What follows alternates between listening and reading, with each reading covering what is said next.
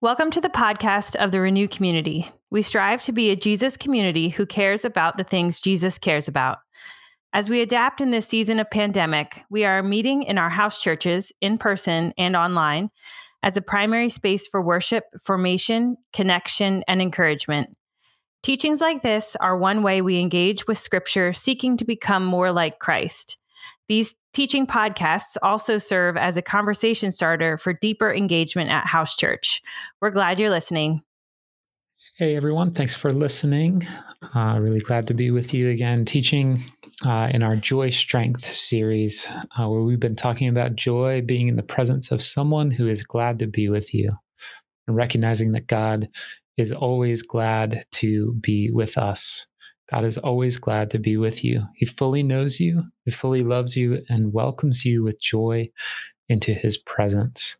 Uh, we talked about um, at our baptism gathering that Jesus talked about Jesus' baptism when when the Holy Spirit ascend, descended upon Jesus and the voice from heaven proclaimed loudly, "This is my beloved Son who brings me great joy."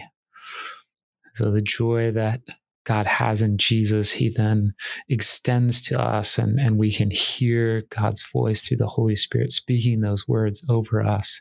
You are my beloved child. You bring me great joy. And we've talked about the invitation to joy instead of shame, that when we know ourselves fully known and loved, that this produces joy in us, a joy of connection the joy of connection with God. When we have that joy, it gives us a secure sense of our worth. Um, that we can face shame, those things that tell us we are not worthy. But when we do experience shame, that is also an invitation to turn back to the Lord to allow Him to heal and restore, to restore the joy of His presence, the goodness that He has for us. Doug talked about the joy of community, the fact that we need each other. And when we are in the presence of other people, it increases our joy as we love one another, as we care for one another, uh, and as we point one another to Jesus. And also the, the joy of humility, the joy that comes from using our strength to actually increase others' joy, the joy of lovingly serving others, submitting to one another, and actively choosing to increase their joy, which in turn increases our own joy. And, and last week, Aubrey did a beautiful job of teaching on the joy and lament, recognizing that joy actually makes space for distress. When we have joy strength, we are able to lament because we know that God is good and God meets us in those places of grief, that it's appropriate to grieve certain things. And God doesn't God doesn't take a break in those times, but actually meets us and is glad to be with us, even uh, in the midst of lament.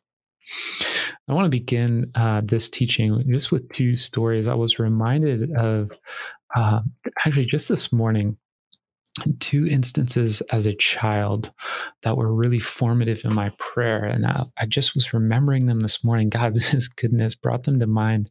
Uh, one was um, I, when I was young, I don't remember exactly how old, but I used to have nightmares very, very frequently. Um, they scared me. I'm sure you can relate. I'm sure you've had a nightmare before. Maybe you have kids who are dealing with nightmares right now. Um, but I, continued to have them, and and they scared scared me. Um, and, and then it, it occurred to me at some point that as I went to bed, like I I could pray to God and ask Him to to give me good dreams, um, that I would not have nightmares. And and as soon as I began to pray that, God answered those prayers, and and I experienced good dreams and no more nightmares. The nightmares stopped, and I remember just being so thankful to God. Uh, and the the the other instance when God answered another prayer, I, I grew up on a farm, as most of you know, uh, and so I had to do chores as a kid. And one of my chores was to feed uh, the calves, and I actually had to carry a, a feed bag from from one location to another. And and I couldn't carry it; it was too heavy for me. Um, and I was really struggling. I'd pick it up, carry it a few inches, and then have to drop it, carry it two feet. And I, at one point I was like, I don't, I don't want to go have to go ask my dad to help me. I'm sure he would, but he's busy. Um, so I was like, well, maybe I'll just, I'll just ask God. And so I prayed uh, that God would give me the strength to carry that feed bag. And I was able to carry it in, in one uh, lift and carry the, the rest of the way. And, and I remember as a kid being like, man, this is cool. God answered my prayers. Uh, and those, uh, I've looked back at those throughout my life and recognized those were really important, formative moments for my faith where I recognized God. But this morning, as God brought those to mind, I recognized that something deeper was forming in me. And God was showing me this morning that as God answered those prayers as I was a kid, it it instilled this joy in me that God cared enough for me to answer these simple little prayers that I was significant in God's eyes for him to do that for me that I was seen that I was heard and that I mattered to God and I just tears of both laughter and joy flowed this morning as I recognized God's goodness in my life, even as a young kid, and the joy strength that was formed in me uh, as a child. And, and, I want you to hear right now, um, in this season where we've had to be a bit more disconnected in different ways, it can be easy in those isolation moments, those moments of feeling lonely where we think that we don't matter, that nobody sees us or that nobody hears us. And I want you to know with beyond the shadow of a doubt that you matter to God and you matter to his church. God sees you and God hears you and you matter to God.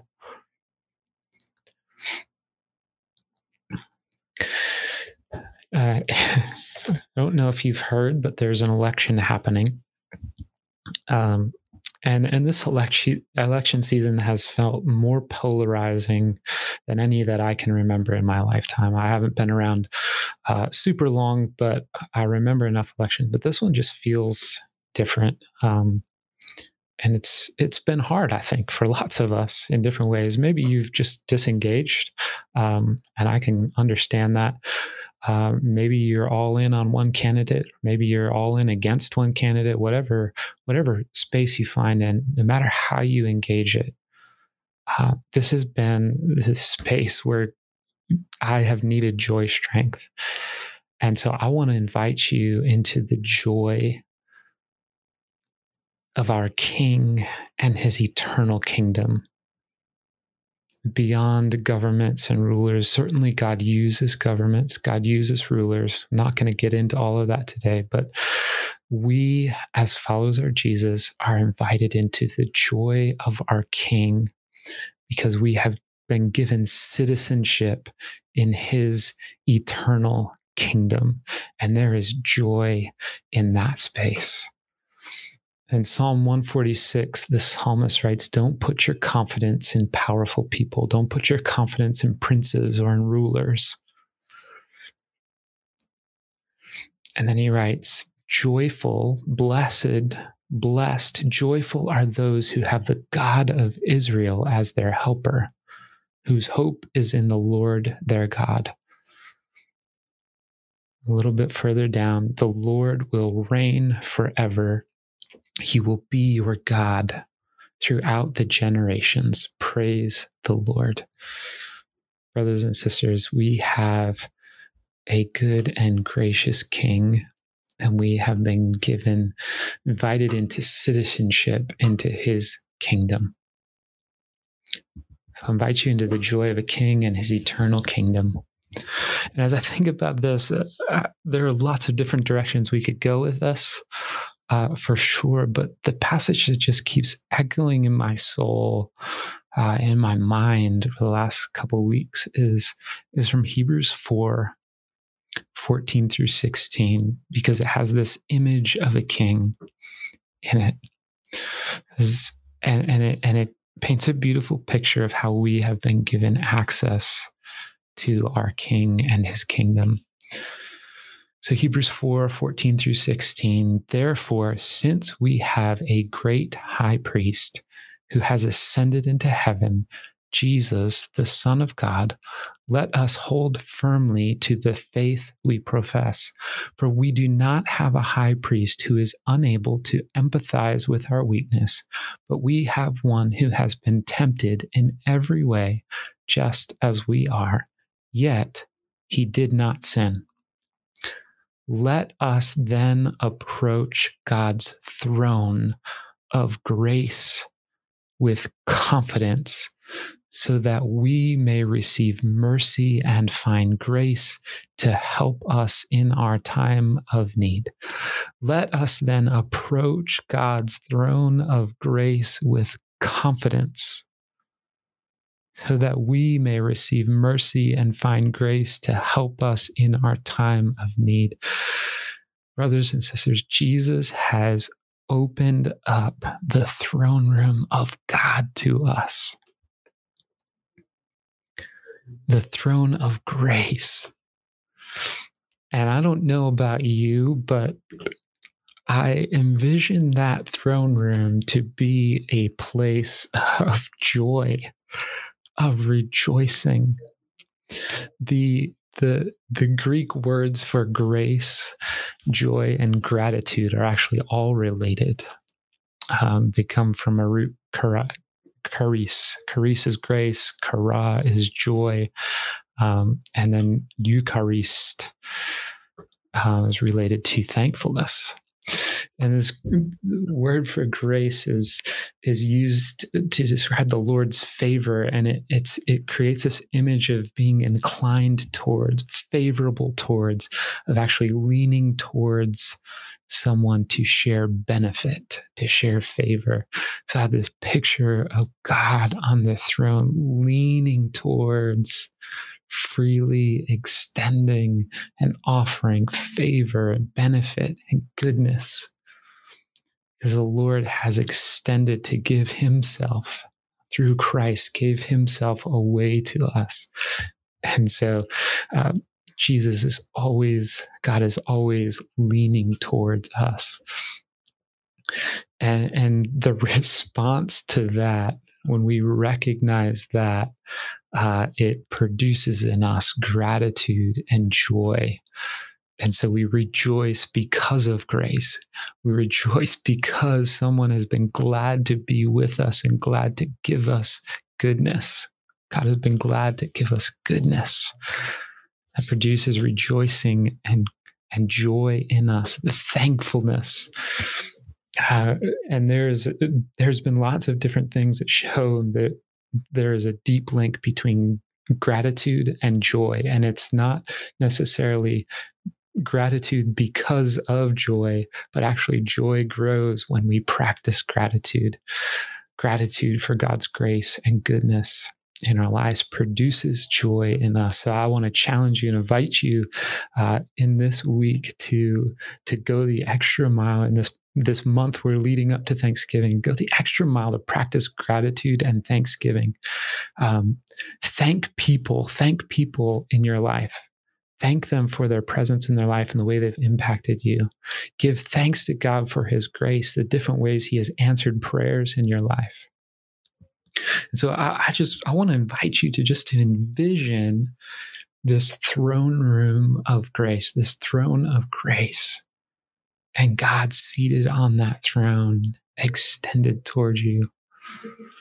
Uh, Spurgeon, a noted preacher, theologian, writes that this is a throne to be approached with devout joyfulness.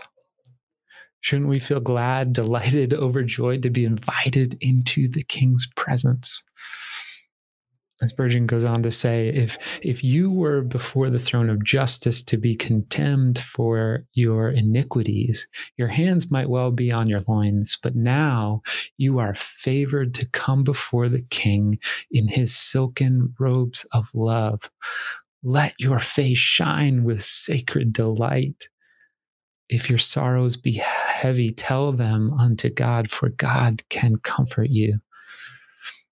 If your sins be multiplied, confess them, for God can forgive you. Uh, God is good. That is good. Spurgeon closes this little section by saying, Be exceedingly glad and mingle praises with your prayers. The passage invites us to go to the throne of grace to, to receive mercy and grace, but we enter that, we can't help but be thankful. We can't help but give praise and rejoice and experience the joy of God who is leaning towards us as we enter. Open hands, ready to give. So it's a throne room of rejoicing and great gratitude. And we have, and that actually strengthened us to ask boldly because, not because of who we are, but because of who the king is, ready to extend favor to us. It's been interesting. We've we've been reading in Nehemiah, and I've been thinking about some of the other stories of the Israelite people in exile. Think of Esther and Daniel, but Nehemiah has like he has access to the king. He's he serves him wine, but, but there's like hesitancy and and Nehemiah. The book of Nehemiah begins with Nehemiah hearing the report of Israel, and he goes he goes to the king, and the king notices that he is is sad that he's distraught. And so Nehemiah asks for the king's favor, asks for uh, the ability to go and to rebuild the walls. Now this is a this is an earthly king who extends favor to Nehemiah because there's been this relationship. How much more, friends, how much more does the heavenly king, the gracious king, delight to give us favor, to show us favor. And so we don't ask on our own merit, but we ask because of who the king is. I'm so glad that God uh, met me in those simple little asks as a kid with a childlike faith. He invited me into the throne room of grace to, to meet those, those requests. But how much more does the king want to give? Spurgeon writes, We do not come to the back door of the house of mercy to receive the broken scraps, though that may be more what we deserve. To eat the crumbs that fall from the master's table is more than we could claim. But when we pray, we are standing in the palace on the glittering floor of the great king's own reception room and shall we come there with stunted requests and narrow and contracted faith? No, it becomes not a king to be giving away pence and groats. He distributes pieces of broad gold. He scatters not as poor men must scraps of bread and broken meat, but he makes a feast of fat things, of fat things full of marrow, of wines a feast. And I'm reminded of something my wife said uh, last October, I believe it was, when she was describing communion and how we often go through life and we're just looking for the granola bars to keep us going when God invites us to a feast in his throne room. And, and Eh, earlier this year um, had the privilege of hearing Sean Smith speaking, and I'm super excited. Uh, I believe he and his wife Krista are going to be on the upcoming race conversation, so don't miss that. Uh, but Sean Smith was sharing about how a time he was invited along with his mentor to a mansion the host asked him what he wanted, if he wanted anything to eat. And Sean, in a very humble way, said, know, uh, maybe a peanut butter and jelly sandwich. And the host was kind of just shocked. And go in the fridge and push aside thick cuts of prime rib to find some peanut butter and jelly. Sean talked about like, we don't we ask for so little because we're not aware of what's on the menu. So we need to pay attention to what's on the menu. God's got prime rib, God's got a feast. This is the King who invites us into the throne room. King who has all of heaven's riches and delights to give us the kingdom. Jesus says it in Luke 12. It gives the Father joy to give you the kingdom. If you need to be reminded of who is sitting on that throne, I invite you to read Psalm 145. Read it out loud. Read it out loud. Give God praise as it's a beautiful, joyful, and fantastic reminder of what kind of king we have. Give him praise as you're invited into the throne room. And then make your bold requests. Ask extravagantly for God to move for God to do what only the best king can do. So I invite you to hang out in the throne room, the throne room of the king. Go to the throne of grace. Jesus has flung those doors wide open for you, and he goes in before you and invites you in to the king who is leaning towards you, eager to give you grace. Spend some time there. God give you good gifts. Already given you natural gifts, the way He has made you gifts, talents, natural abilities that God may need to remind you of, that He has already given them to you. But He also gives supernatural gifts from the Holy Spirit, every spiritual blessing Jesus says, if you parents know how to give good gifts, how much more will the good and gracious Father King give you the Holy Spirit? God has supernatural gifts for us. God has gifts that don't make sense for us for us to use to be healers, to be people who speak truth, who who speak wisdom, people who prophesy. So hang out in the throne room and see what kind of gifts God wants to give you as you ask. I, envision the transfiguration, the story of, of Jesus and three of his disciples going up hill. And as Jesus is praying, I feel like Peter and the other disciples get a picture of the throne room. And he hears God speak those familiar words This is my beloved Son with whom I am well pleased. Listen to him. And Peter, of course, wanted to stay there. Who wouldn't want to stay there? Of course, we want to stay in the throne room. Says, I'll set up some tents. It's good for us to be here. Set up some tents so we can stay. But Jesus says, No, we got to go back down the mountain. God, we got to spend some time in the throne room, but God sends us out. He's not casting us out of the throne room, but He's sending us out to extend the kingdom sending us out with the Holy Spirit, with the gifts of the kingdom to reveal and manifest His goodness, His graciousness, His kingdom. I'm, reminded of my AeroPress, and, and Dennis Bryce actually um, used this metaphor once before. I may not be using it exactly the same way, but I have an AeroPress that I use to make my coffee in the morning. You put the coffee grinds in, you dump the hot water in, you let it mix in there, and then you use this plunger to push it out and I envision the throne room kind of like this this place where the water, where we, the water, enter into this rich and delicious coffee, mingling with the king, getting Jesus all over us.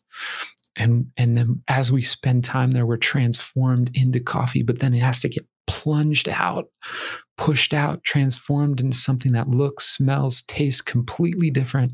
It's sent out for the joy of others. That is what our good King is inviting us into. To mingle with Him in the throne room of grace. Come before the throne of grace to see Him leaning toward us with a smile on His face, desiring to give us goodness, to renew our lives with His goodness, with His joy, and then sending us out